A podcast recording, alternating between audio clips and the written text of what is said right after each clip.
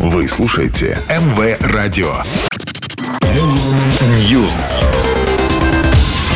Всем привет, я Ника Романова, и это очередная порция актуальных новостей из мира музыки.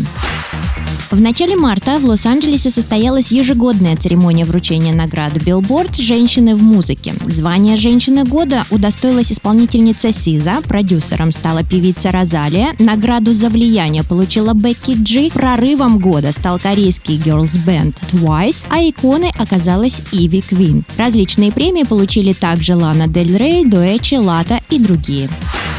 Эд Ширен анонсировал свой новый альбом, который выйдет 5 мая на лейбле Atlantic Records. Название альбома звучит как Substract, то есть вычесть, и станет последней частью десятилетней эры математических альбомов Ширена после 2011 года, плюс 2014 года умножить, 2017 разделить, а 2021 года равенство.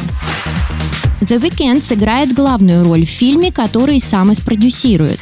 Сценарий певец тоже напишет сам. В картине снимется звезда Wednesday Джена Артега, а также номинант Оскара Барри Кеган. А режиссером проекта выступит Трей Эдвард Шульц, работавший над фильмами «Волны» и «Оно приходит ночью». Владимир Пресняков спел песню «Живи» для Романа Костомарова. Фрагменты из этой песни артист представил в соцсетях еще в первой половине февраля, дополнив их роликом в поддержку находящегося в реанимации фигуриста. Позже Владимир Пресняков рассказал, что посвящает эту песню всем людям, нуждающимся в помощи. Релиз сингла состоялся в начале марта на лейбле Velvet Music. Пока все, до новой порции. News.